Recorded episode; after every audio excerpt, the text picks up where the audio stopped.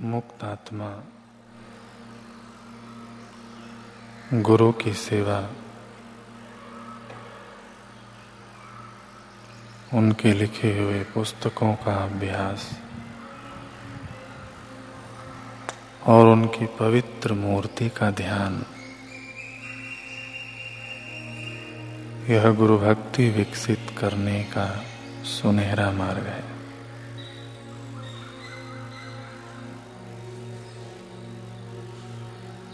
जो शिष्य नाम, कीर्ति, सत्ता, धन और विषय वासना के पीछे दौड़ता है। वह सदगुरु के चरण कमलों के प्रति सच्चा भक्ति भाव नहीं रख सकता। शिक्षा का क्षेत्र बहुत ही विशाल है और ज्ञान प्राप्ति की संभावनाएँ अपार है। अतः गुरु की आवश्यकता अनिवार्य है।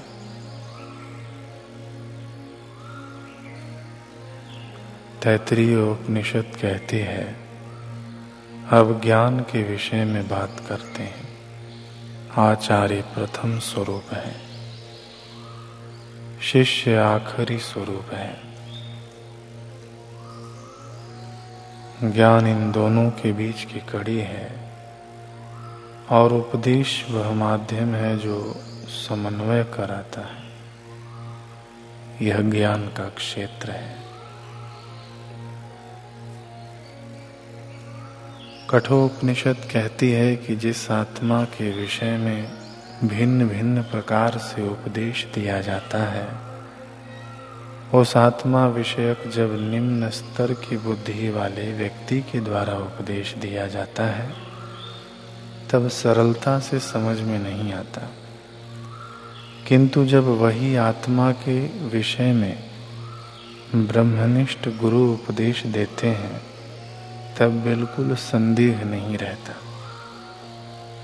अर्थात भली प्रकार समझ में आ जाता है। आत्मा तो सूक्ष्म से भी सूक्ष्म है।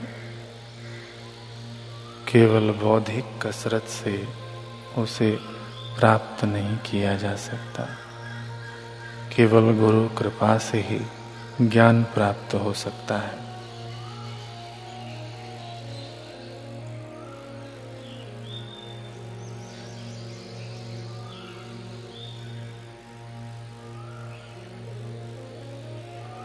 पंजाब के होशियारपुर ज़िले के गढ़शंकर गाँव में भाई तिलका जी नाम एक सज्जन रहते थे।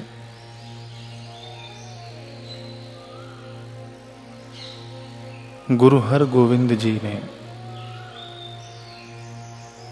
भाई तिलका जी को होशियारपुर में गुरु ज्ञान के प्रचार प्रसार की सेवा दी थी उनके सेवा भाव से नगर के लोग बहुत प्रभावित थे।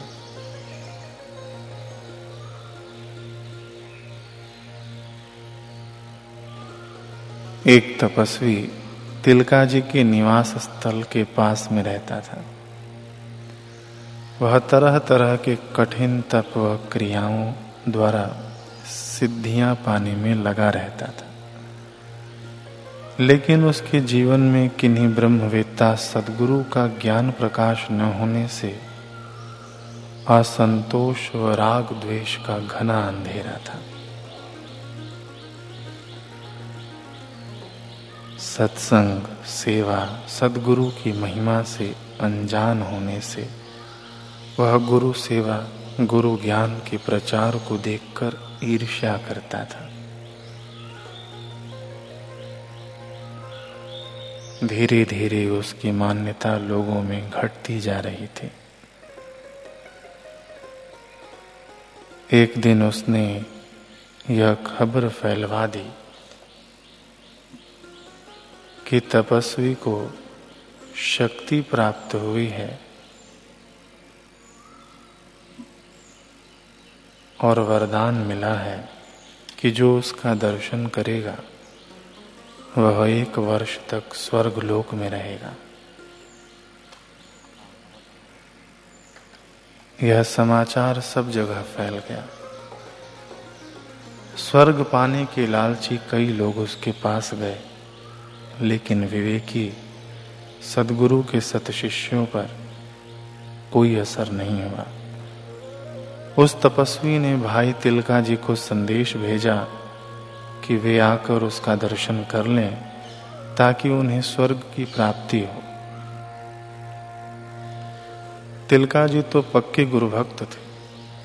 उन्होंने उसकी एक न सुनी और अपने गुरु द्वारा बताई गई सेवा साधना में लगे रहे। आखिर हार कर वह तपस्वी कुछ लोगों के साथ तिलका जी को स्वयं दर्शन देने आया। जब तिलका जी को पता चला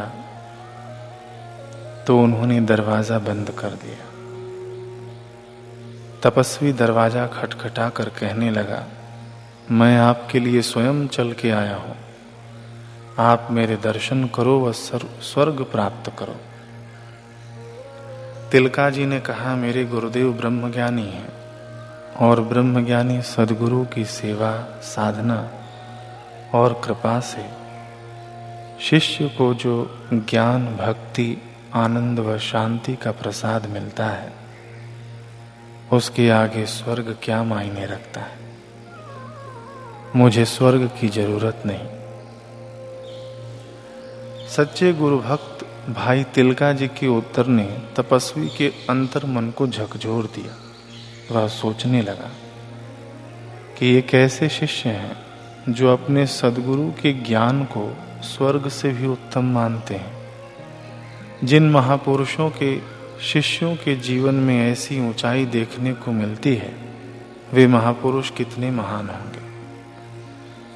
तपस्वी ने तिलका जी को गुरु की दुहाई दी और कहा, कृपया दरवाज़ा खोल के आप मुझे दर्शन दीजिए। और मुझे भी उन सदगुरु के दर्शन करवाइए, जिनके आप शिष्य हैं। गुरु की दुहाई सुनते ही भाई तिलका जी ने तुरंत दरवाज़ा खोल दिया। उस समय गुरु गद्दी पर गुरु हरगोविंद सिंह जी ने, सिंह जी थे। तिलका जी तपस्वी को लेकर उनके चरणों में पहुँचे। उनका आत्मज्ञान संपन्न सत्संग सुनकर तपस्वी ने धन्यता का अनुभव किया। बाद में वह तपस्वी भी गुरु ज्ञान का प्रचार प्रसार करने की सेवा में लगकर अपना जीवन धन्य करने लगा। धन्य है ऐसे गुरु भक्त जिनके लिए गुरु से बढ़कर दुनिया में स्वर्ग, वैकुंठ कुछ भी नहीं होता। गुरु के ऐसे प्यारे, किसी के बहकावे या प्रलोभन में नहीं आते। बल्कि अपनी गुरु निष्ठा गुरु सेवा व दृढ़ विश्वास द्वारा